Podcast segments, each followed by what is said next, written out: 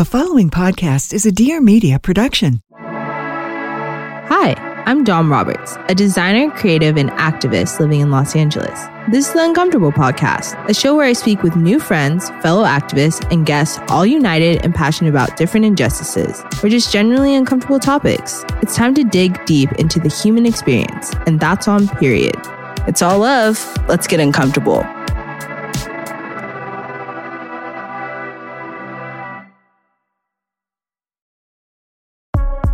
I'm Dr. Deepika Chopra, the Optimism Doctor, and this is Looking Up, a place where you can expect to find raw, transparent storytelling.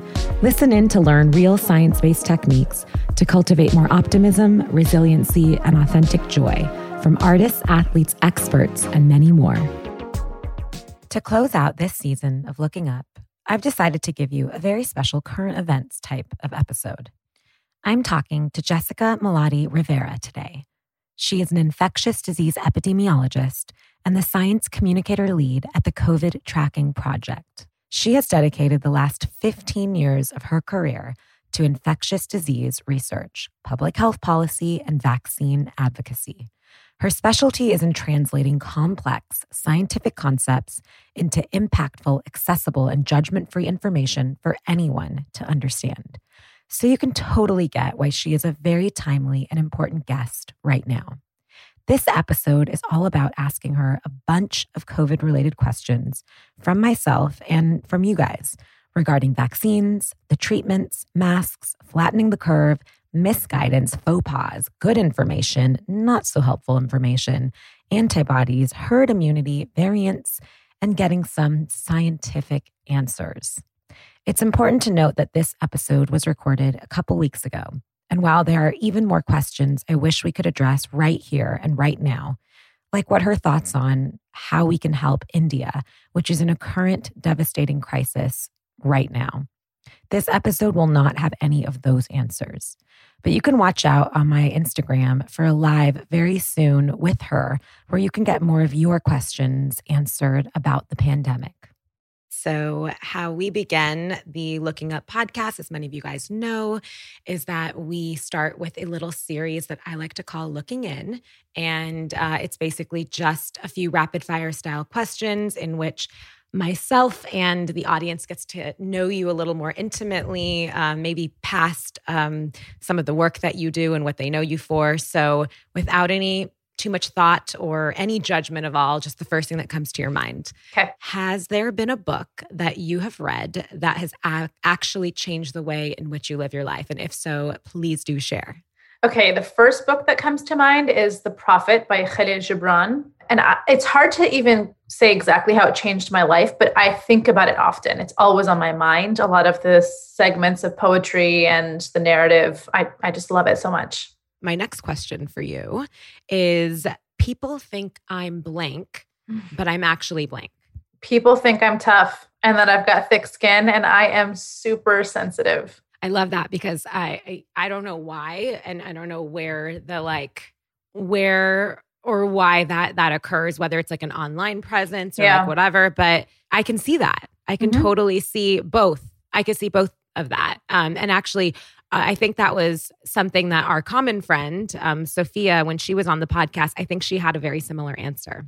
Yeah. Which I thought was really interesting too. And and I think to do the work that both of you do and so many people are doing, and especially in in in the activism space and and getting the truth out there i think you have to have both of those like yeah. sort of this like strength that comes across but also you wouldn't be doing the work you're doing if you weren't really deeply connected to your feelings and yeah. like very connected to your emotions yeah yeah, it's true.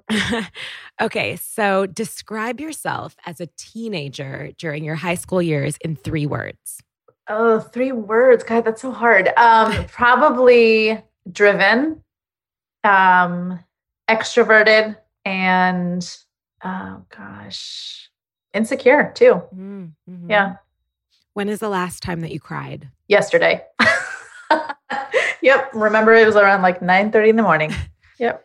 And uh, even though the day is not done, but three things that have brought you joy today.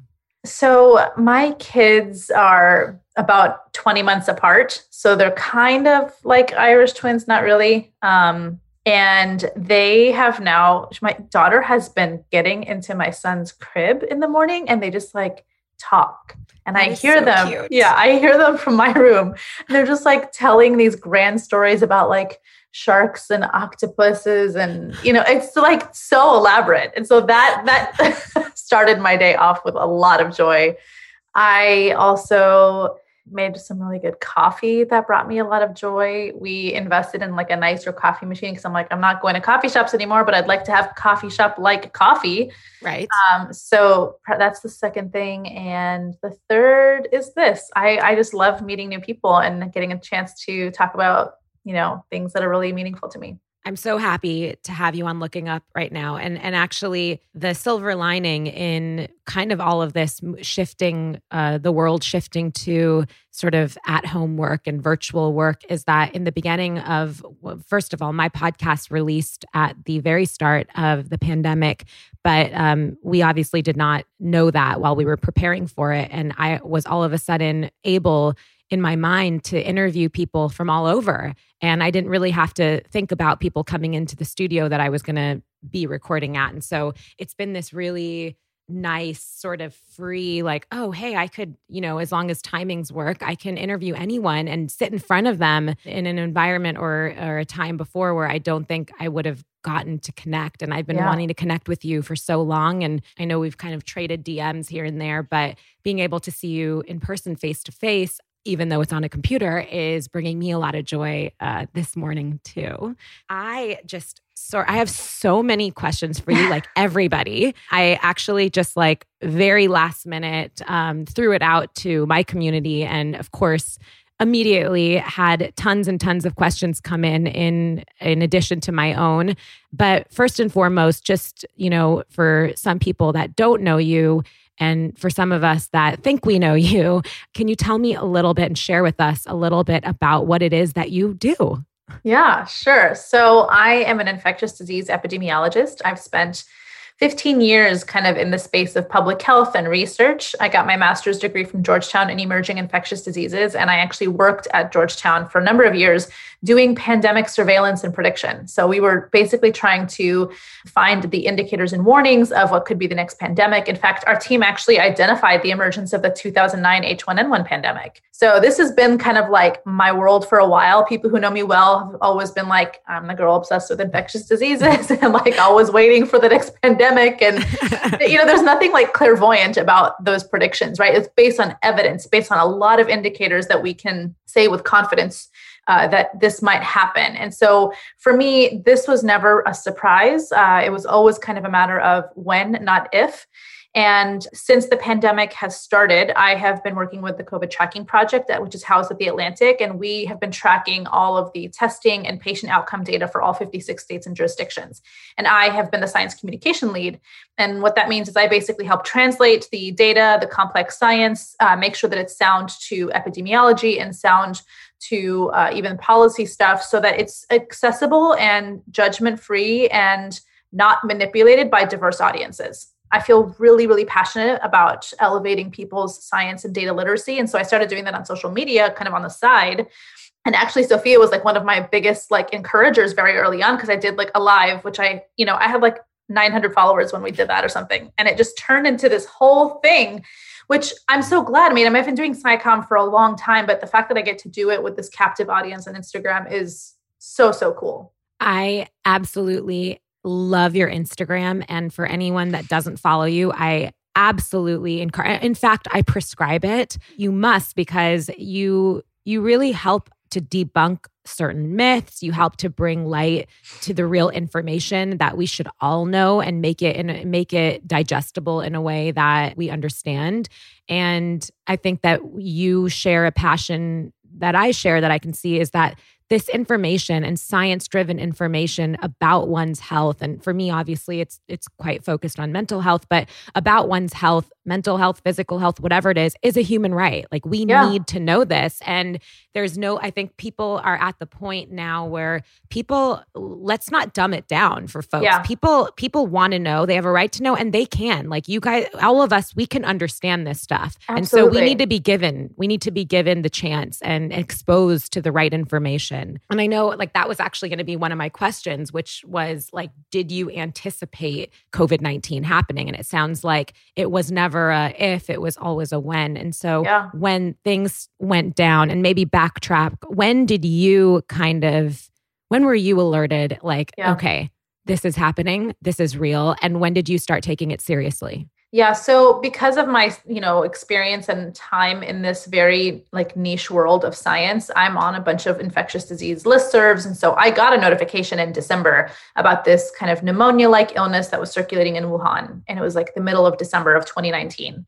And so I kind of filed it like a, oh, well that's interesting. I immediately went to Twitter and looked up all my colleagues and my former professors to kind of see like what the chatter was about. Everybody was kind of like this is interesting. I wonder if it'll be like SARS-1. So at that time, a lot of people were doing either one of two things. They were either dismissing it and saying it's nothing or freaking out and panic buying and, you know, taking up all the N95 masks and And I was toilet tr- paper. and toilet paper, paper towels, all the things. And I just remember, you know, kind of trying to calm my friends down and just be like, hey, we're monitoring this. Like, there's no reason to panic, but like, let's, you know, just let's be level headed about this. It wasn't really, though, until early March Mhm. and I, Joshua and I, my husband and I had taken a trip. And on the flight back, I looked at Joshua after reading some news when we were in the airport, and I was like, this is about to go down. Like, this is actually happening. And I said, I don't think we're going to be traveling for a long time. It was actually March 8th, 2020, when I said those words to my husband. And sure enough, I think it was like March 11th when we were living at San, in San Francisco at the time that we had our first shutdown. Mhm. Yeah, I mean, I I think so many of us can remember what our last sort of either travel or social Mhm. engagement or dinner out with friends or play date like all of us can kind of remember exactly the date where we were and sort of I look back and I guess something kind of cool about having an Instagram is that I went on a deep dive the other day and I look back to that time and I remember like posting you know, just little things and, the, and bringing myself back to the sentiment of like, okay, we're in this, but like not at all even had a measure of thought that we would be in this for a year plus. Mm-mm. Um, Yeah. Sort of just, and I think like partly psychologically, it was better not to know that like we we really were all trying to take each day at a time and i don't know how it would have gone down if someone was like and by the way we know absolutely sure you're going to pretty much be locked down for an entire year or more it would have been a little bit you know and like the fact is that i look back and i guess this is something that i talk a lot about is that all of us being able to look back and and i mean we're still in it it's not there's there's no over Yeah. yet and that's what i want to talk to you about but to look back at least over this past 12 plus months and like see how much resiliency has Mhm. happened mentally and emotionally and physically for all of us like some of the stuff we were talking about right before we started you know interviewing um, or or this podcast is you know kind of just the amount of work from home struggles with being a parent and i look back and i'm like i'm i'm tired i'm exhausted this feels hellish but i'm also like really proud of myself Yeah. and I've yeah. reached certain limits and surpassed limits that I never ever actually thought I could do. Mhm. And there's so many things that I'm like, I never, I, I in the past been like, I can't do this, and they could be as silly as like, this is so silly and sounds so vapid, but I was like, I, I never thought I could do my own eyebrows or dye my own hair. And Yeah. it just gives you this like set and, and let alone like work full time and be a parent and all those bigger things yeah. you know, and decide what's for dinner every single night and lunch and breakfast and be a chef and be, you know, all these things. But like, you know, just simply like I dyed my own hair in my backyard or I do my own eyebrows, which sounds crazy. Or literally, I just, I don't, it will never matter to me again if I ever get my nails done. I don't care. yeah. Um, yeah. But there's certain things you realize you care about. Like you got a brand new, really cool coffee machine because that's something you care about. And now you can do it yourself. Or Mhm. certain things that just are out the window that I spent so much time and energy and money on that I will just probably not like maybe once in a while, but I'll, it'll never be part of my like, you know, daily or weekly or even bi weekly thought in my brain again. Yeah, yeah. I have I've always loved cooking and I've always mostly disliked baking. Um, just because I the freedom of cooking is always interesting to me, how you can kind of whip it up and change it and make it, you know, your own thing. And there's so much precision in baking. Yes. But because I was I fell into the whole, you know, cliche sourdough thing that happened, but it was so healing for me because were you required, in the banana bread thing too? No, I hate bananas, so I can't do that. it's like That's one okay. of the. I wish I could because my sis, my kids love bananas, but I just can't even tolerate them.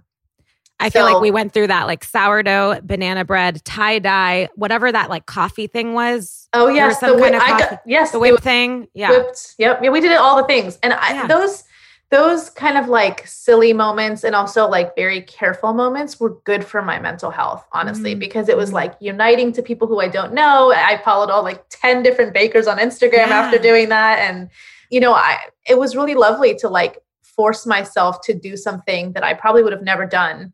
And I learned a new skill. Like I learned all about the fermentation process for sourdough, which is like incredibly scientific and nerdy. And it it yeah, I mean, there's so many silver linings to this. It's it's been incredibly difficult, but it's not all it's not all lost on me that we learned a lot too. Absolutely. Okay. So even though you weren't necessarily surprised Mhm. that a pandemic happened slash is happening, what are one or two things throughout this, being the expert that you are, that have actually surprised you?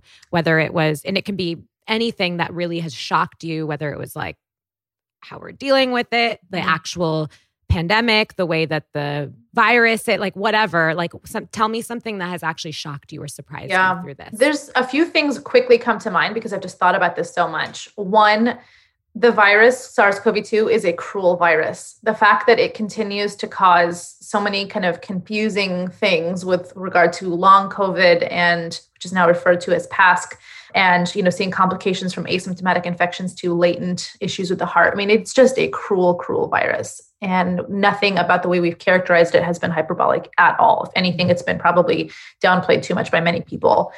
The other thing that comes to mind is, you know, when we say, I wish we knew maybe, or maybe didn't know, uh, wish we didn't know that it would be like a whole year, it's so hard to not look at it from like a data perspective and say, God, this really did not have to be like this. Like, if we had really just focused on testing early on to identify the number of people who had it and, and kind of do what other countries successfully did, which is to identify those people, isolate those people, make sure that they don't get other people sick. The fact that we lost months of time for this virus to just become so widespread. I mean, it set us up for the failure that this was. It set us up for this and wild so many lives. so many lives and the fact that the data looks like a roller coaster is precisely because this we had this knee jerk reaction to everything we resisted then we got too comfortable then we got too strict then we got too lazy and it just it it just didn't have to be like this and i think on kind of connected to that which is one of the hardest truths and things that i've learned is that like while there are so many good people who have adopted many of these public health practices i i'm just constantly shocked that there's a decent amount of people who have to really be convinced to care about others Mhm. and have to really be convinced that things like mask wearing and vaccines are really altruistic things that are intended to care for people who are less fortunate than us and who need our support and who can't do these things because of other issues. It's it's, it's mind-blowing to me how hard of a lesson that is for some folks. What was your initial reaction when all of this sort of went down. And i know like when you said to your husband like i don't think we'll travel for a while did you kind of have a feeling that this was going to be as big and serious and severe as it has been? Or i guess part of that maybe is looking in retrospect and seeing all the ways that it could have been different and that's Mm. that's actually really horrifying. Or did you think in the beginning like okay this is this is happening this seems real but like maybe had some optimism of how it would have been dealt with because of past situations in other countries or Yeah. I mean, I was following the global data very closely. And to be quite honest, like after my husband and I had that conversation and we had actually decided to, you know, temporarily move in with my in laws because we were in this very tiny apartment in San Francisco and I knew that we were going to be home for a while.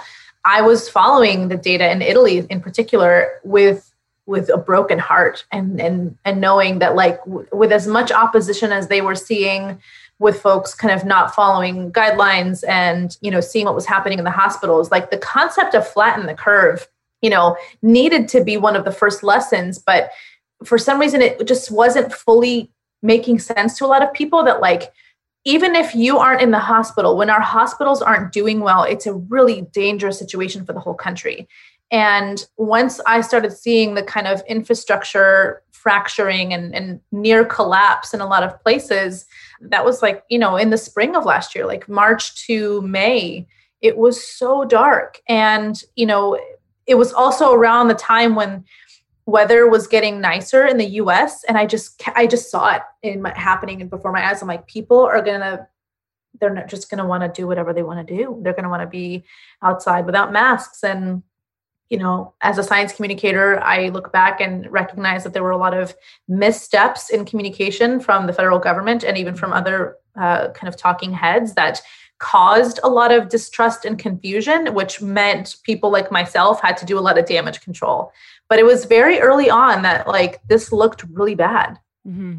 Yeah, and now that we've we've been in this for 12 plus months, can you tell us a little bit? I'm sure we still don't know everything, but can you give us a sh- sort of rundown of what we do know about COVID 19? Yeah. So, you know, in many ways, we've confirmed a lot of the things that we've known about the virus. And in many ways, we're still learning about this virus. So, primarily, um, this is a respiratory virus, but it's also a vascular virus in that it affects you know your lungs your respiratory system it also affects your heart and your blood and uh, your you know circulation like all these things kind of are factors in acute COVID infection. We unfortunately don't have a perfect anecdote for this yet, despite what many, you know, snake oil salespeople might say might say online. There is not a you know proven remedy yet. We do have a decent amount of uh, available medications and treatments that have only gotten better since COVID emerged. So, you know, there's some dexamethasone. Some people respond really well to remdesivir. Um, there's monoclonal antibodies, which are effective if you offer them really early but they're doing a ton of research to find more. Now, while there hasn't been this silver bullet for treatment, I will say the fact that we now have three very safe and effective vaccines that far exceeded our expectations for efficacy is the kind of surprise that I would have never expected about mm. this whole process. Like we were shooting for 50% efficacy when these trials were being designed, kind of similar to the flu vaccine. And that is something that I, I promise you, if you had told me that a year ago, I'd been like, no way, especially not on the first try. There's just no way. So that makes me feel like very confident that we are outsmarting this virus and that we are, you know, going to get over this. That said, you know, viruses mutate, mutations are totally normal. They mutate as they replicate. The fact that we are seeing variants is not a surprise. The fact that we're seeing variants in multiple places that have high transmission is also not a surprise. But what is very important for people to understand is that while this virus is not turning into something unrecognizable, it's all the more reason to be doing what we've been saying. Like the narrative hasn't changed that much, right? So, like what we know about COVID is that it's spread through respiratory droplets through close contact. That's still the case. Mm-hmm. The reason why we're saying, you know, wear double masks or wear like a really good respirator is because we just want to make sure that you have good coverage. So it's it's kind of just a lot of the same with a lot more detail. Mm-hmm. Absolutely. And this whole idea of variants, and I know this is like a, a really big deal to a lot of yeah. people right now, as it should be. But I think like the part that I'm learning about it is that it's not even necessarily the fact that there are variants because that's normal. Yeah. These things, these things mutate, there will be variants. It's the fact that if we continue to allow the transmission to be so big and so many people to get it,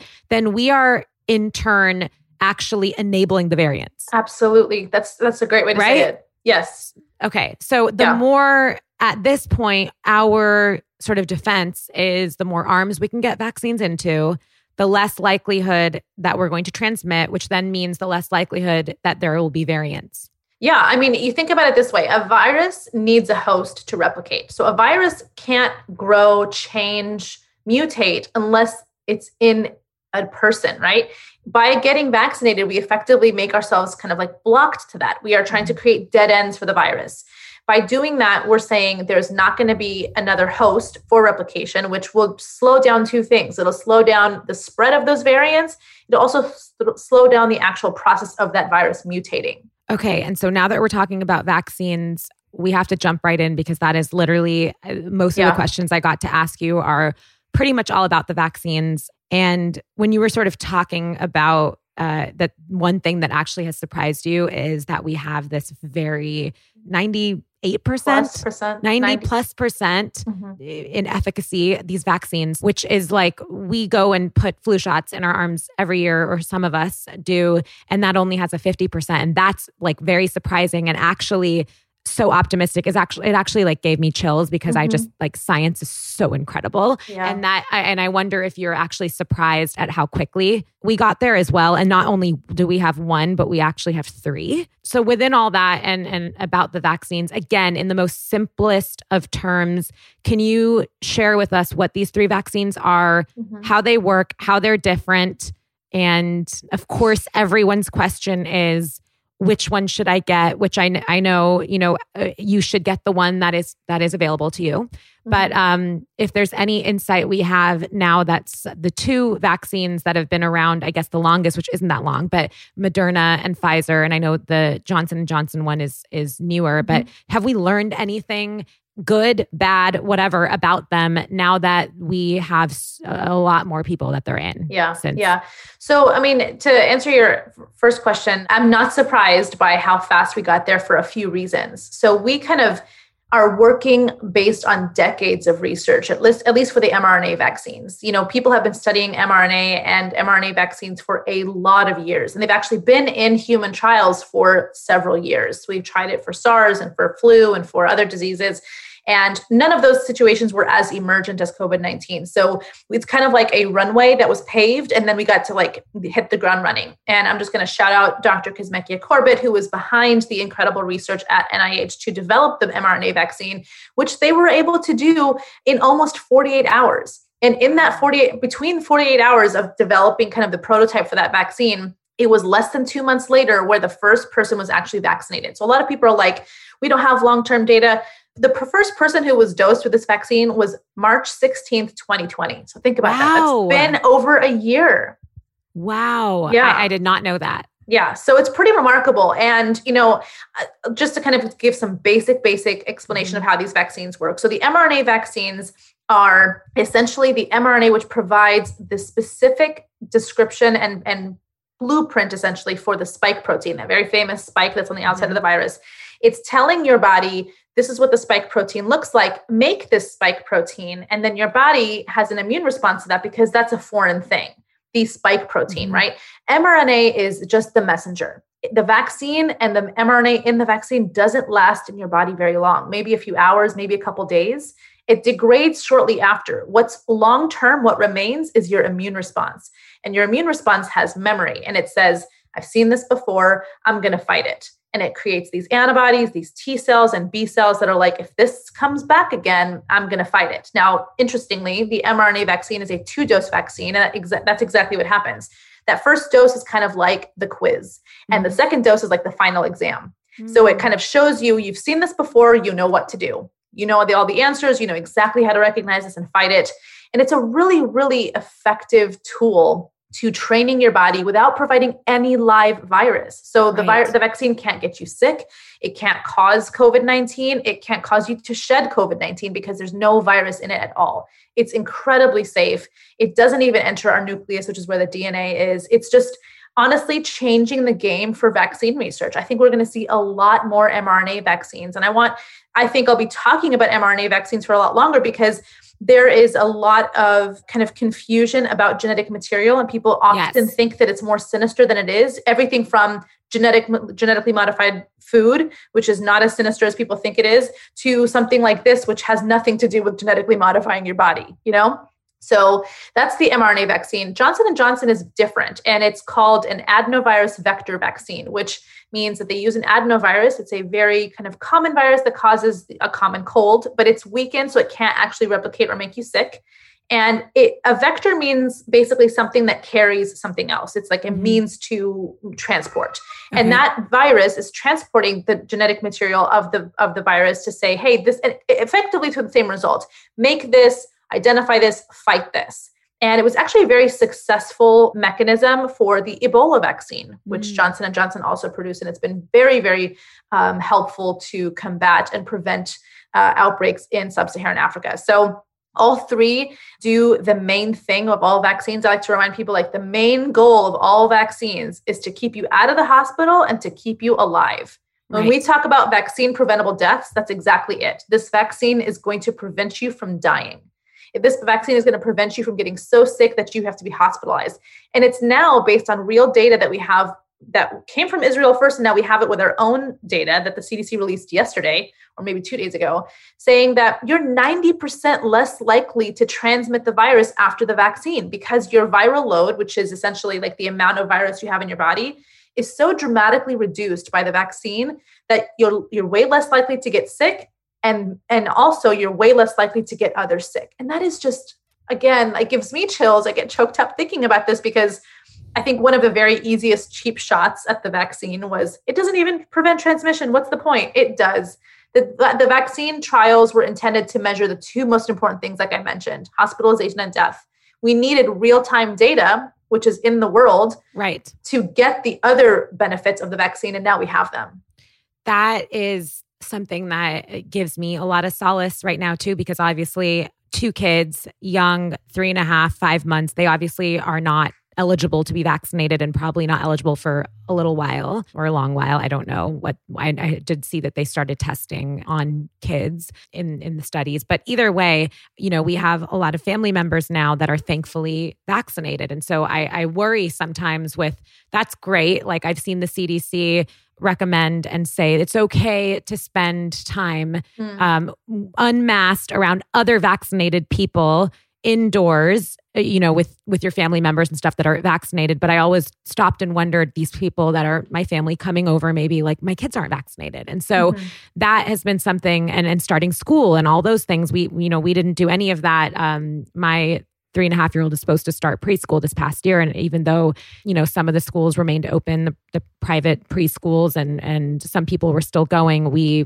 we were not i was actually pretty high risk or told that I was due to a predisposition to blood clotting and some other stuff. So we were like so in. So I think like that new data is exactly what I want people to know about. And even for yeah. myself, I knew that it was kind of like talked about, but I didn't realize that just a couple days ago it was it was made sort of valid and real yeah. that the transmission rates are now low as well, very mm-hmm. low. And very that low. is very exciting. Mm-hmm. Yeah, it is it is the breakthrough that we needed in vaccine edu- like comms and even just the vaccine efficacy data because there's you know in the clinical trials we're measure, measuring efficacy which means they're very controlled environments in the real world we're measuring right. effectiveness and the effectiveness is incredible it's preventing sickness it's preventing transmission it's preventing hospitalization it's preventing death that is those are all the things that we were hoping for. Absolutely. Okay, so why does the CDC still recommend that fully vaccinated people, uh, if they travel, why do they still have to quarantine? Okay, so the CDC actually discourages non-essential travel as of right now, and that's for a few reasons. One of them is the variants. You know, obviously, yeah. You know, and top of the fact that you know, when I'm using my words very carefully here and saying like reduced risk, it's not eliminated risk, right? So these 90% is not 100%, right? 80% is not 100%. So because there is this window, uh, marginal error potentially, not error, but like a possibility for you to still have an infection post uh, vaccination, and the variants could potentially present other complicating factors to that. They're saying we need to make sure that most people are vaccinated before we can do things that have been considered high risk, like travel. Yes. So there's a lot of assumptions made when you travel, right? There's an assumption of your own health and your own risk, and there's also the assumptions of your of the outside the plate, the destination's risk and health there too. And I want to encourage people to think about one the privilege of that too. You know, yes. like if I leave here because I've been fully vaccinated and I have great health care and there's no strain in my community, am I thinking about all those things vaccine equity, healthcare infrastructure, public health in general, and access to public health to the place that I'm going? Now, it's not as much of a deal domestically, but even still, each state is having their own thing. Like Michigan's really struggling right now. A lot of states in the Northeast are struggling right now. And I think that we need to be thinking about this. One of the main reasons why we failed so hard is because we didn't think about this in a united way we had yes. 56 different responses to this pandemic and 56 different outcomes. These 50 states and the six territories. And I think that it's really telling that when we are not united and thinking about how connected we are with our health, that acting out of your own privilege and acting out of your own risk assessment is very selfish. Absolutely. And that kind of goes back to that surprising something that kind of shocked you. You talked about with like not being community focused or driven yeah. and being much more self like what is exactly what's my situation you know particularly and not necessarily how is my situation regardless of what it is going to impact the greater whole so i got a question from someone that was like really specific and i think it obviously is a very very specific situation that is uh, kind of a more privileged situation where where she asked that you know, her whole house is vaccinated, meaning the adults. Mm-hmm. And there is a grandma that has not seen her, you know, grandchildren in actually more than two years she said because they did they didn't get to see them that year before this was supposed to be the year that that she traveled in she's vaccinated now if she's coming on a plane to this household, does she need a quarantine or can she see her grandkids straight away? And they don't leave. She says, We've been, you know, everyone's vaccinated, but we're still, you know, the only thing we're doing differently right now is double masking. So they're being really careful, she says. That is it's so difficult to answer these questions with precision, right? Because there's so many variables. You know, I feel like. Wait, before you answer, maybe uh, is the risk the plane? Because the risk if- is travel, and the risk is also potentially what the circumstances are for the kids. So I will say, because my kids, like yours, have been, you know, because of my own choice, not in preschool this whole year, the risk of my kids having COVID and transmitting it to uh, their grandparents is extremely low because they're not in pre K. They're not walking around, they're not hanging out with a bunch of other kids if your kids are in school and having a ton of interaction with other families, that's a different assessment right. that you have to have. But if you're talking about a fully vaccinated household where the adults are vaccinated, the kids have low exposure to others who might be infected, and you're talking about a vaccinated person traveling to see them, if you wanted to be just abundantly caution, you could do a quarantine and then potentially test five to seven days later. However, I'm inclined to say that it's probably okay you know and and again i don't like to answer very specific questions like this because again i can't know all the circumstances and the variables right i don't know like what their exposure was like before they got on the airplane or what right. the airport was even like or who picked them up did they take an uber like there's so many things that i'm like each point of contact with yes. the person needs to be its own risk assessment Absolutely. So um, I, I feel much more uh, kind of precise and comfortable saying as many variables as you can eliminate, especially yes. when it comes to movement, the better. Okay, which brings me to another question of because we've heard this, not, and we're going to get right back into the vaccine stuff, but it brings me to another question about masks. So I feel like we have had a just a whole ton of confusing informations information from the start of wear a mask, don't wear a mask. The mask helps, it doesn't really help. The mask is bad for you, the mask is good for you. The mask is only good for others and not good for you. The mask is good for you. Like uh, just tons of stuff. Wear a mask, don't wear wear a double mask. How effective is let's leave, let's have that example again of because uh, it's an enclosed environment like a plane. How effective or safe are you if you're double masked in a plane that's a, again that's not a quantifiable mm. answer that i can provide but I, I, also want to clarify the fact that the vacillation on mask messaging was really just once from the science community uh, science community and it was really kind of from the outside lay community uh, often by bad actors who were dispelling who were spreading kind of misinformation about that stuff the initial recommendation was kind of preempting what we talked about earlier which was people's response to emergencies which is to panic buy the intention was please don't take supplies, PPE supplies, from the actual intended people who need them, right. specifically N95 masks.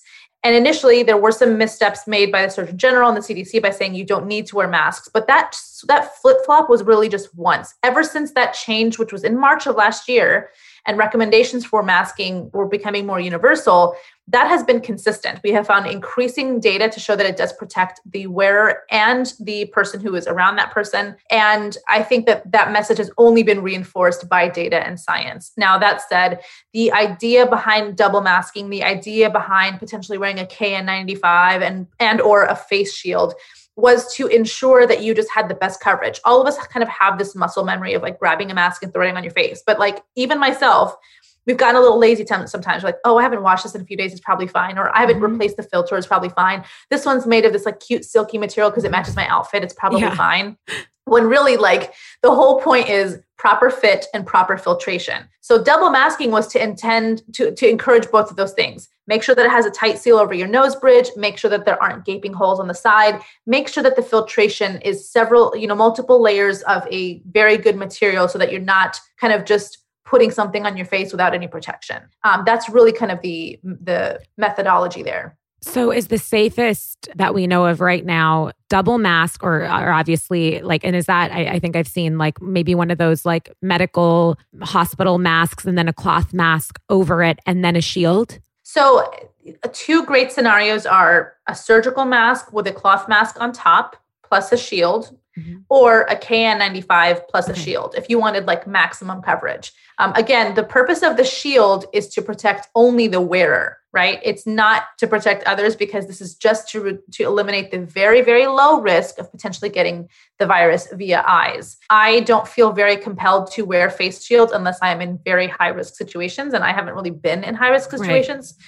So if you're on a plane, maybe, but when you're just walking about, I don't think it's necessary to be walking around with a face shield. And for kids, is it also recommended to do the double mask? No, no, okay. kids can be fine with a single mask, surgical or cloth, whatever is comfortable for the kid. Okay.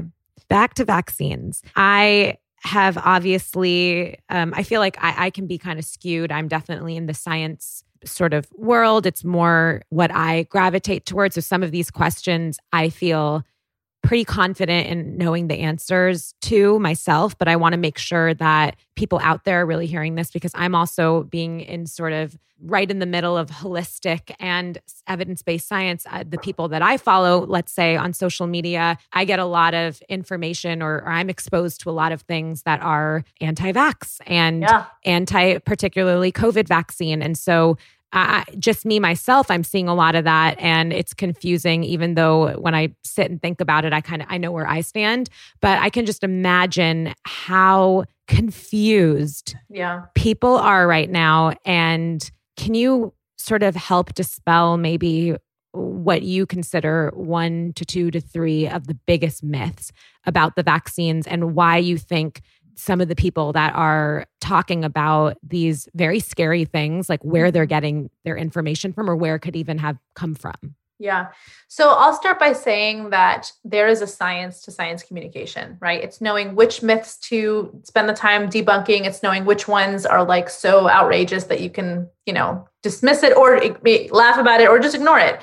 Um, that said, there's also a, a method to how I do it in the sense that people are always like, oh my gosh, you've answered this so many times. And I'm like, right. And sometimes it's the 11th time for that one person to understand that when I say that it doesn't enter your nucleus, therefore it can't change your DNA, it took that to make it clear. Absolutely. You know, I posted a video the other day that talked about kind of the fallacy of comparison, comparing efficacy and saying you cannot at face value compare 66% efficacy from Johnson and Johnson to 90% effect, effect, efficacy from the mRNA vaccines because you're talking about different contexts. They were, you know, di- they were in different geographical areas. They were happening during variants and like all these kind of but to visualize it kind of helped make it make sense for a lot of people. So that said to backtrack a little bit, science communication requires a lot of patience. It requires a lot of empathy and it requires a lot of repetition. And so that's why I'm going to continue doing what I'm doing and even repeating some of the truths to debunk the mistruths um, for quite a while. And I would say the one right now that I think is so sinister and baseless, but also just persistent is the claims that the vaccine could impact fertility. I mean, to be completely frank, it's it's based on a very flawed understanding of science. You know, it started from an online forum that was basically trying to compare, you know, if you remember from basic biology, amino acids are like the building blocks of proteins. Mm-hmm. And sometimes amino acid sequences can be similar to other things. It's just very normal to have a section that looks similar to something else. They made the leap that if because this amino acid sequence in the coronavirus spike protein is X, and it looks like a similar sequence in placenta proteins that if your body saw one or the other, it would attack it. So if it attacked the spike protein, it may attack the placenta protein, thereby affecting fertility. Now, there's two, well, maybe three huge leaps here. One, the placenta is not formed in the first trimester or at least in the several the first several weeks. So if we're talking about fertility we're talking about the ability to conceive the ability for the the you know it for to have attachment. Like there are a lot of things that have to happen prior to this placental development that are in the realm of fertility. That and there's no evidence of this, right? So they did animal models to measure things like fertility, and there was no negative impact on the animals that were tested. There have been also no reports of people experiencing prolonged fertility as a direct result of vaccination. In fact, if you look back at the studies, in every single one of the studies, people got pregnant. They were advised not to, people got pregnant with the Moderna trial, Pfizer, and John, Johnson and Johnson. And if you look even closer at that data, all of the negative outcomes in those trials among the pregnant people happened in the placebo groups, not in the mm. vaccine arms. So mm. there's just a lot of evidence to show that one, there isn't evidence of the claim, and actually there's evidence of the opposite. Not to mention the fact that the CDC issued data not too long ago about 30,000 pregnant people having positive outcomes um, post vaccination that did not cause you miscarriage. know miscarriage. it did not cause infertility. It did not cause complications. What we do know and this is what really kind of kills me about this fallacy is that being pregnant is considered high risk for covid-19 you are at a greater risk of having a severe outcome if you get the virus.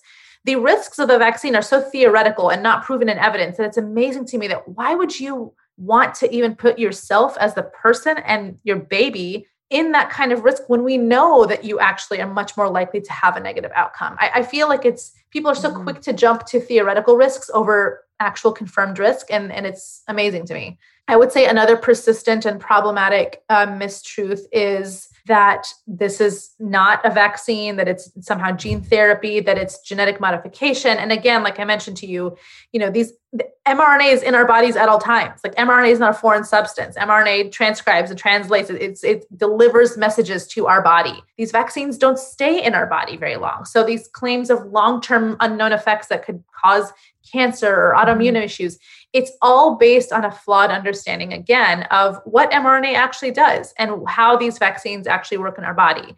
They don't interact with our DNA. They're not changing our DNA. It's scientifically impossible for that to happen. You got to think about it kind of in very, very simple terms, like a Snapchat message. Mm-hmm. It kind of you see you you see the picture, it tells you what it looks like, gives you all the instructions, and then it's gone, degrades. The only thing that remains is a trained immune response that will help you if you get to see it again. So, uh, with that, one of my biggest questions, and I don't even know if there's an answer to it yet, but I'm I'm hoping you have some light on it. That immunity, do we know how long that lasts? Do we have any yeah. idea? Great question. So we expect it to be long, right? The the CEO of the Moderna company had mentioned prior to the variants being a, a persistent issue that they expect the duration to be about two years. The mm-hmm. variants, of course, complicate that. Now we only we we you know this from the scientific process and the ethics behind science. We cannot make claims outside of what's been Proven. published in peer-reviewed data. Right. What we have right now is that it is protective for at least three months. That does not mean that the vaccine only works for three months. I get DMs literally every day. I heard the vaccine only works for 90 days. No, they're literally just in the process of publishing the next series of incremental data. We will find the duration based on incremental data as it becomes available and published. We anticipate it'll probably be at least a year. And if this becomes an annual vaccine until this disease potentially may become endemic, then that's not a bad situation. That's not a bad outcome. H1N1 evolved that way. H1N1 now is a circulating virus that we have now not become so disrupted by because of vaccines and because of people kind of getting stronger as a result. So I wouldn't be surprised if in the next several months we get more and more data to show kind of the durability of it. There has been data recently published that shows that when you compare vaccination antibody responses to natural infection, vaccination mm-hmm. far outweighs it. It has those stronger, more durable, more long lasting antibody and T cells. And so that again should be very encouraging that you're much more likely to have a variable response if you've been infected compared to if you've been vaccinated. Okay. So, and I think I'm so I'm so glad to hear your explanation on that because I think it's confusing since this is again how scientific communication gets totally tangled up and Yeah. misunderstood and then shouted out from the rooftops and and goes, you know, figuratively and literally viral. But this idea that we saw, you know, um, I think in some of the CDC recommendations, like if like blah blah blah blah blah, if you've been vaccinated within the last 90 days. Yes. And so I think like someone will take that Yes. and say, oh, well, if it's been more than 90 days, or some people are starting to get there if they were one of the first ones to get vaccinated, that maybe they're no longer immune, et cetera. And so the communication to get across is that actually that's science doing its job by not making claims yet about things that are not peer reviewed. And we are going to change that information. It's evolving.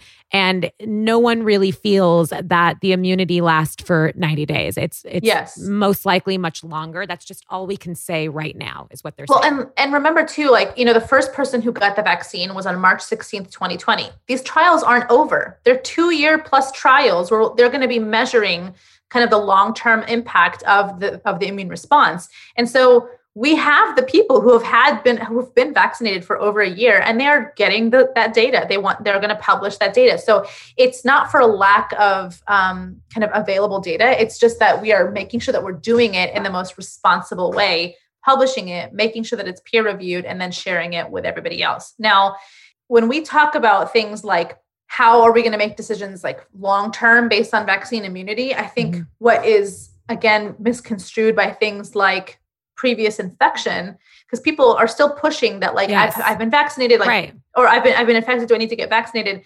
When the CDC said it's unlikely to get reinfected within the 90 days of your first infection, remember the context. It was also pre-variants, right? Yes. So now the, the variants, again, when somebody gets reinfected, what is happening is they're essentially getting infected with a slightly different version of the virus most often. And that's exactly what a variant is. So, So the the actual infection that someone because I I'm hearing this all the time from people that are eligible that are saying I'm not getting vaccinated because I've already had COVID and I have antibodies, which I have a few questions about. So first, are are you saying that the antibodies that they have? So if you're if you've contracted COVID, are your antibodies less likely to protect you from the variants than if someone that was vaccinated with the vaccine that they already anticipated that there would be variants. And so we know that some of the vaccine does protect us from some of the variants, whereas the actual infection, we don't know if that that actually protects you from variants. Right. So we know that from the data based on these vaccine trials and based on in vitro data and based on some of the data that we've been seeing from other countries that the vaccines all have protective ability against the variants.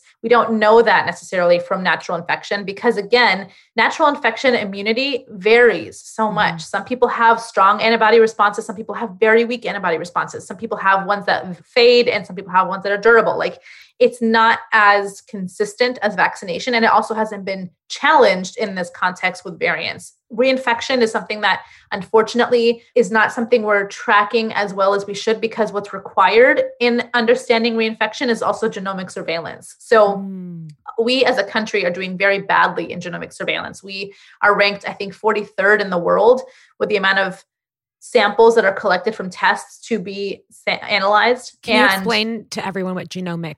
Um, yeah. So genomic surveillance is basically finding out kind of like the blueprint of that virus. So if you get tested for COVID and I get tested for COVID and we both test positive, the next layer of analysis would be to do genomic surveillance. And they'll get like the basic genomic code of the one that infected you and the one that infected me. If they're similar, we can probably deduce that we got the same virus. Maybe we even got infected from the same source. If Mhm. they're slightly different, that is indicating to us that the virus is changing Okay. that there are differences between our viruses and that's how we can kind of you, you can think about genomic surveillance as like investigative work on the virus and it's like creating a family tree like which how did it change which one was the offshoot where did it offshoot and that's how they know this variant was first identified in X country. This one was first identified here because that's where they started to see it more prevalent. So we have a lot more work to do in the testing and genomic surveillance space to really understand the scope of these variants, which is exactly why we're telling people even if you've been infected, get vaccinated.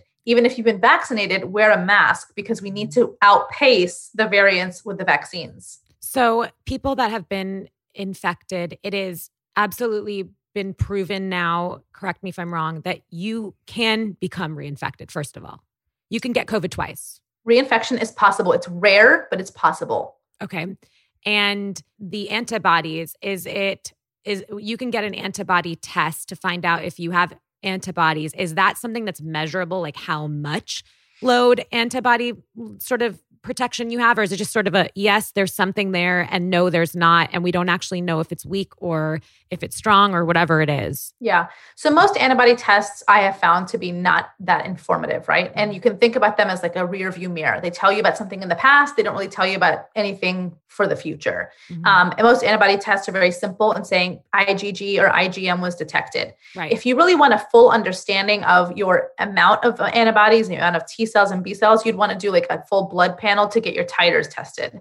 That's and you can do that with like any infectious disease. In fact, if you know you because you've been pregnant, they probably tested your titers for MMR mm-hmm. because they wanted to make sure that you are still protected against measles, mumps, and rubella. Yeah. I actually had the situation where one of mine had faded, but because it's a live virus, I had to get vaccinated like hours after my first child was born, like revaccinated. So all that to say, like you would get a much more uh, kind of detailed information from a titers test than you would from like a blood drop antibody test, which just tells you yes, no, IgG or IgM. Okay, and and are all vaccines that we currently have today that are being used safe?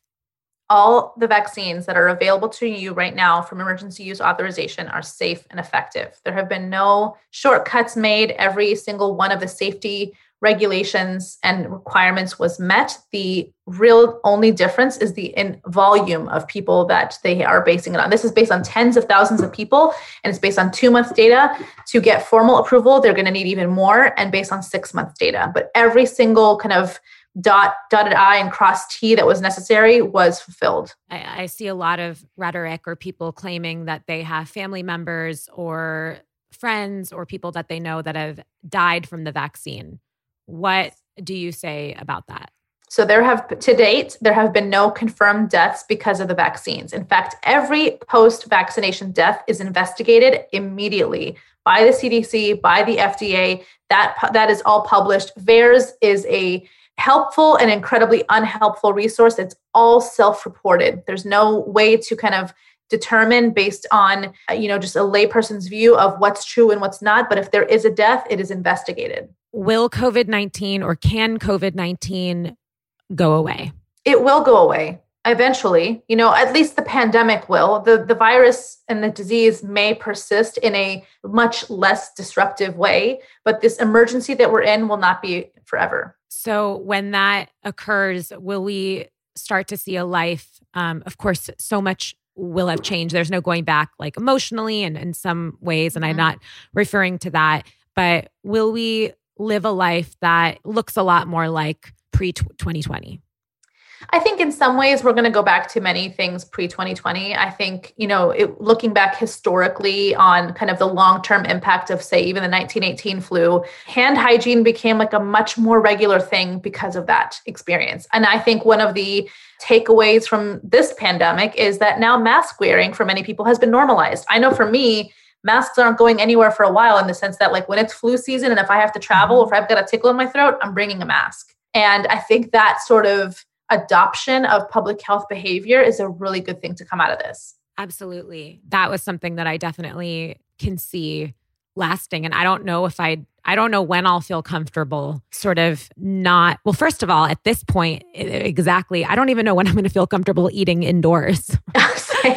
I don't know. I'm just getting like I'm just starting to open very recently to the idea of, you know, eating outdoors and yeah. being being far away, but I don't know when I'm going to there's like a few things on my own list that are like I don't I don't know when I'll be comfortable with that. And and honestly, one of them is actually plane travel. But I was always someone that, um, in general, I was kind of anxious with plane travel, and my husband would laugh at me because he he was like, "You're the only person sanitizing like your plane seat. And now I feel like so I'm not going to be the weird one that everyone's looking at. People are going to ask me for a wipe for themselves. Yep. But yep. Um, so with all of this apprehension that's going on, I, I know for some people the vaccines coming out is truly you know, something that is a source of optimism and something that is like they can't wait for once they're eligible. And, and I think that's a whole nother thing where, you know, depending where you are, you know, your eligibility might be sooner than than others. And, and I'd love to hear actually your thoughts on,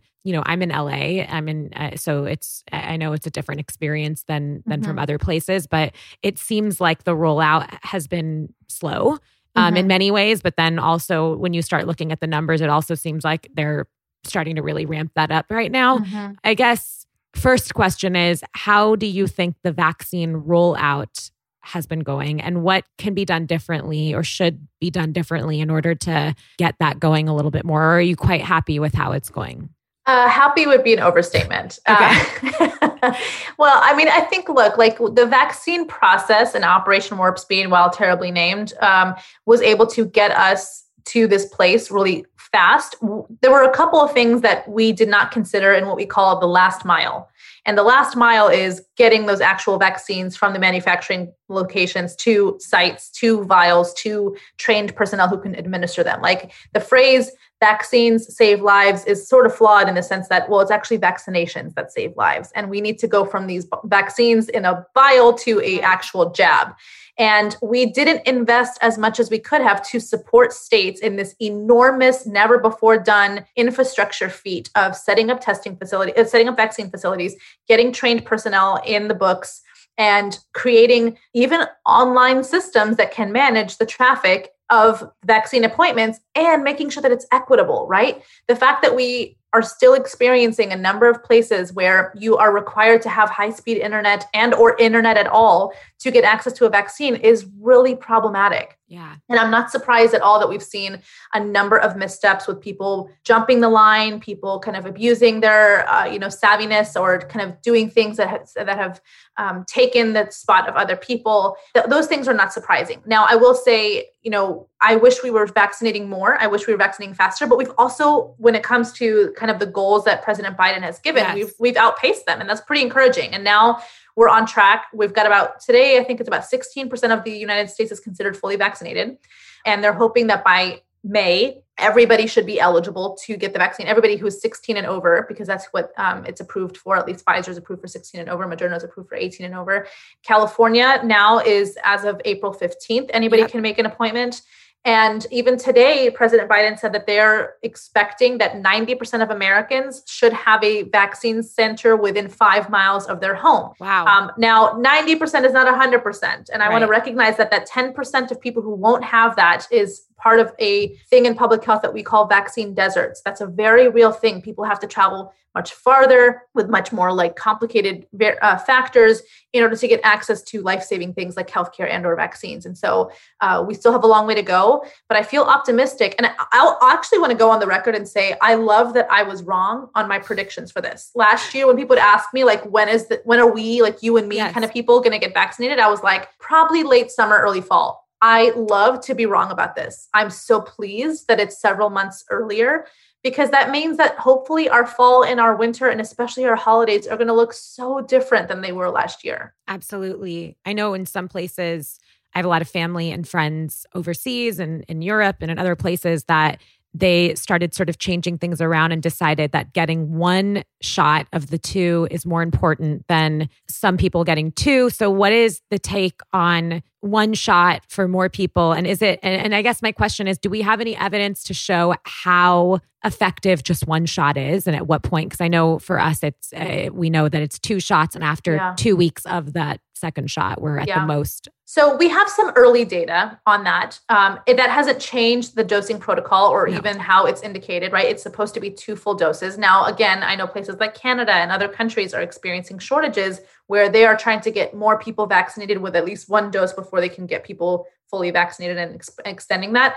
It's it's complicated right? It's it's not an ideal situation. I would love for more people to be fully vaccinated but there is encouraging data that shows that one dose provides i think pfizer provides around 80% protection and moderna is somewhere close to that. Now that doesn't mean you only need one shot right? The two dose vaccine protocol is to do what we were telling you what we were talking about earlier which is to prime kind of introduce your body to it and then boost right and make sure that you have that robust long term those 90 plus percent kind of efficacy endpoints and uh, i don't think that the the protocol is going to change in that regard. I know that they've also explored the idea of people who have been previously infected only needing one dose mm-hmm. because the infection kind of functions like the prime and then the first dose functions like the boost. But it hasn't changed the fact that Pfizer and Moderna to be considered fully vaccinated requires two full doses. So I think that some people in some places, especially like Canada, can rest easy knowing that having a delay between dose mm-hmm. one and two is not going to be the end of the world.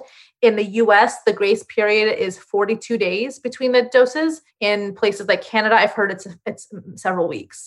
And that uh, grace period, does that have they shown give you the same amount of immunity as if you were to get it in that three weeks or that is the weeks. assumption that is okay. the assumption yeah and going forward do we know if this does become sort of an annual booster shot or something is it going to be again two shots or will it be one shot do we think that's a great question. We, we just don't know yet. Um, they a lot of the manufacturers are working very fast right now to develop boosters, which will provide that kind of extended coverage for the variants.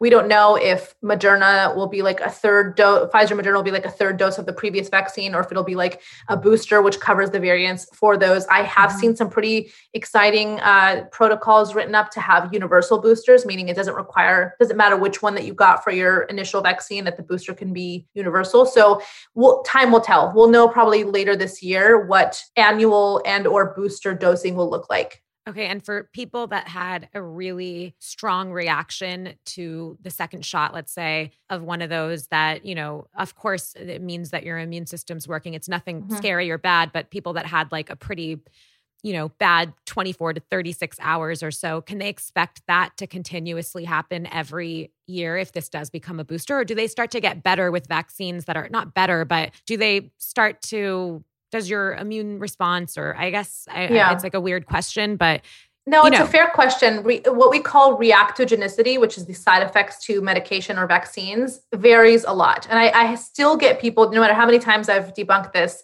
who are super stressed out about like, I felt fine. Is it not working? Yeah, or I should have felt worse. This was my second dose and I felt fine it varies so much from person to person. There have been some years where I got the flu vaccine and I'm like, ah, sore arm. There have been some years where I get the flu vaccine. I'm like, I actually feel kind of like I have a yeah. little bit of a fever. So it just varies. It, it depends on a lot of factors. Uh, it would be impossible to predict that a booster or an annual vaccine would be a different response because, again, you know, it, it just varies so much. Some of the things I've been hearing are people saying, oh, which obviously all the things people are saying should all be taken with a grain of salt until you really investigate them. But I've been hearing, oh, if you had a really strong reaction to the vaccine, it meant that you had been in, uh, infected with COVID before.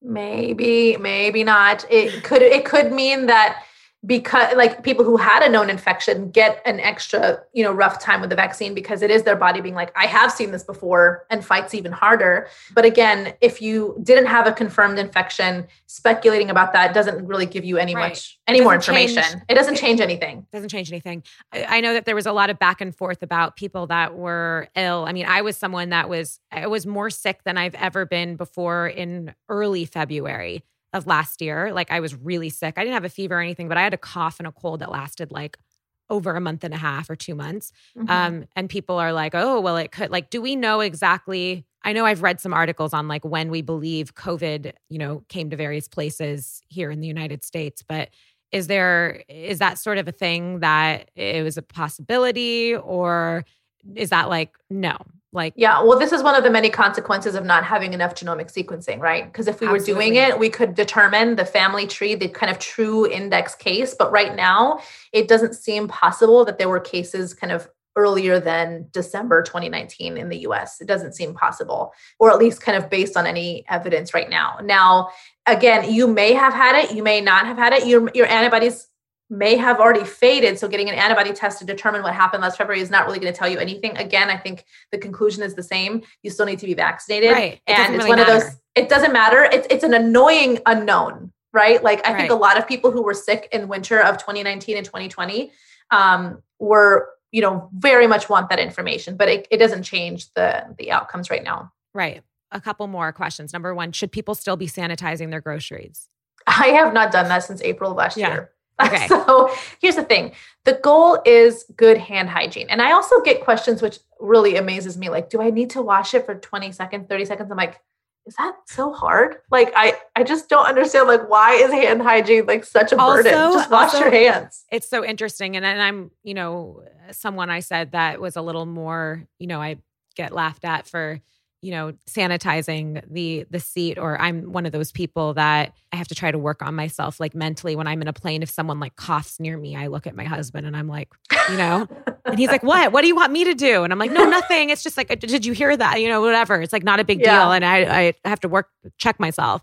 You know, it's surprising to me just in general how much like, or sorry, how little just general hand washing Oh, people were so doing. gross. It's so gross. Like I, it, it's very revealing how little people wash their hands, and, and not to be judgmental out there of anyone but like even for yourself like i was I, even what i'm saying is i'm someone that is like more on edge about these things and i was Yeah. certainly not washing my hands as much as i am right now and after certain things that like you know every time i like every time i went out or touched something i just wasn't washing my hands as much and i Yeah. know that because my hands are extremely dry now and they were never before so i Yeah, must not have yeah. been washing yeah, um, yeah, man. I feel like if people panicked less about the things that are very low risk, it would also make this a little bit more bearable, right? I think Yes. you know there's so much misinformation out there. There's so many things to not you know waste your worry on and i think one of those is like you know groceries people are really concerned about like your hair and your clothes like those are mm-hmm. just not the main drivers of infection it's really close contact with an infected person Okay, so last question. With this is perfect segue into it for a fully vaccinated person, and then we're going to do it for unvaccinated, and maybe this will be the same. But for a fully vaccinated person, what is the most risky type of behavior that they can do? Uh, it's being unmasked and in close contact indoors with people who are unvaccinated Okay, and for an unvaccinated person, is it the exact it's the same same thing, Okay, it's the same and i kind of love how that panned Yes. out because those are considered high risk behaviors regardless of vaccination status okay, so unmasked indoors. Um, with people that are unvaccinated. And you have to obviously assume that you know nothing about someone's vaccination status unless they are in your home or, you know, you see their card. So you don't, so basically unmasked and indoors. Which is why the CDC was very precise in saying that these indoor gatherings that can happen unmasked are in private settings. It's like between a couple households. It's not in public and it's also not in workplaces. I think a lot of people are feeling the put the pressure of Yes. like, okay, well, what does this mean for work? The CDC made it very clear that this doesn't apply to workplaces because workplaces, one right now, are not required to mandate it, and or like you don't know all the variables in that workplace because it's also multiple people with households outside of the office. Do you think we're heading to, and I promise this is my last question, but do you think we're heading to a sort of offices may start uh, requiring um, proof of vaccination or traveling? And I've seen certain things about like sort of vaccination passports. Is that somewhere we may be headed? It's a complicated topic. I will start by saying that vaccine passports are not a new thing. You know, like we have, if you've traveled to Southeast Asia or Yes. if you've traveled to Sub Saharan Africa, you have to present what we call a yellow card for proof of vaccination for yellow fever. So that concept has existed. Um, also, if you have children or if you, you know, remember from the past, like a pediatric vaccine schedule is required for entry into school. So like we have systems already in place that require you know this kind of public health behavior to do x kind of activity. Um, that said i don't anticipate it being mandated under emergency use authorization and i don't know what it will look like once it's fully approved because again we don't know if it's going to become like an annual vaccine or not. I think there are a lot of equity issues and nuance that is missing in the conversation of vaccine passports especially when we think about how diverse communities are in the us and the different kinds of access and employment situations that are available to people Okay. Well, thank you so much for being with me here and um, answering all my millions of questions. I think this is going to be really helpful for so many people. And possibly we could follow it up when the episode airs with a short live or something that people are able to ask questions. I think it's so important right now just to, we, I talk about it a lot, but just to make sure that you're aware of the information that you're getting and receiving and spending your energy on. And it doesn't mean that you you know anyone's trying to tell you exactly what to do or one way's right one way's not but like investigate it. Really Yeah. actually take the time to investigate it and figure out who your who your sources are. I think Yeah. that's really important and that's important for life in general but especially right now. If there's one parting statement that you can make to people that are apprehensive about the vaccine just one thing that you can kind of say to to help them out? They're they're on the fence, and I know that yeah. I, I, see on your Instagram tons of people reach out to you and say, "Hey, I was." on the fence or this was my 1st mm-hmm. vaccination ever and know, you know it's, it's after following you yeah, yeah.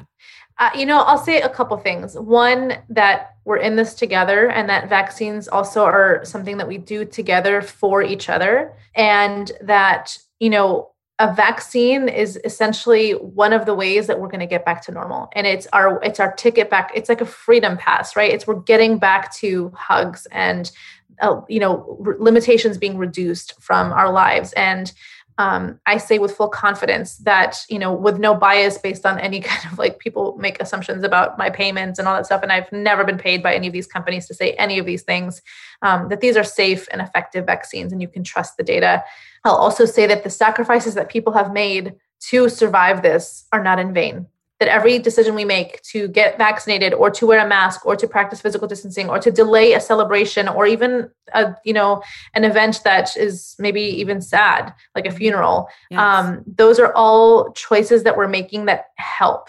And you know the trauma compounded i think will be something we'll be dealing with for many many years but it's not lost. It's not in vain. It's not for nothing. When the vaccine is available to your children, would you be having your children vaccinated? Absolutely. Because I know that when it becomes available, it's based on rigorous testing. And if it's safe and effective based on the data, then I will absolutely vaccinate my kids. Thank you so much. This was amazing. The last thing we do on Looking Up here is I get to pull a card for you from My Things Are Looking Up Optimism deck of cards. Nice. Um, each one has a science based or holistic prompt or suggestion that actually increases resiliency. Here's yours. Okay. Name just one thing that makes you proud of yourself, anything that comes to mind.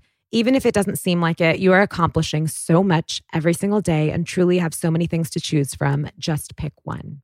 I am really proud of stepping out of my comfort zone and doing things like podcasts and front facing videos on Instagram and putting myself out there. I've literally, literally never taken a selfie before 2020 because I, I never shared a selfie.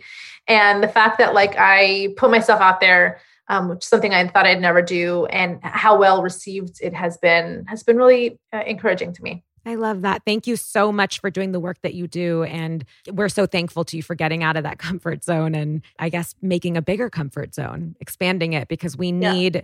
We need your words. We need your expertise and all the information. Um, please follow uh, Jessica on Instagram. We'll obviously have that linked because it's just a great place to get valid information, which right now knowledge is power. And I think that a really great way to decrease anxiety and go through this together is is actually to get valid information and find out what's really happening with the pandemic. Yeah, so yeah. thank you. Thanks for having me. This was so great. Thank you so much. Thanks so much for listening to Looking Up. For more optimistic content, follow me at Dr. Deepika Chopra. For more info and how to get your very own Things Are Looking Up optimism deck of cards, head to thingsareLookingUp.co. If you like what you hear and you want to support the show, please don't forget to rate, review, and subscribe. Our theme music is Me and Sade by Tommy, courtesy of Terrible Records. I'm your host, Dr. Deepika Chopra, and I'll see you next Monday for your weekly dose of optimism.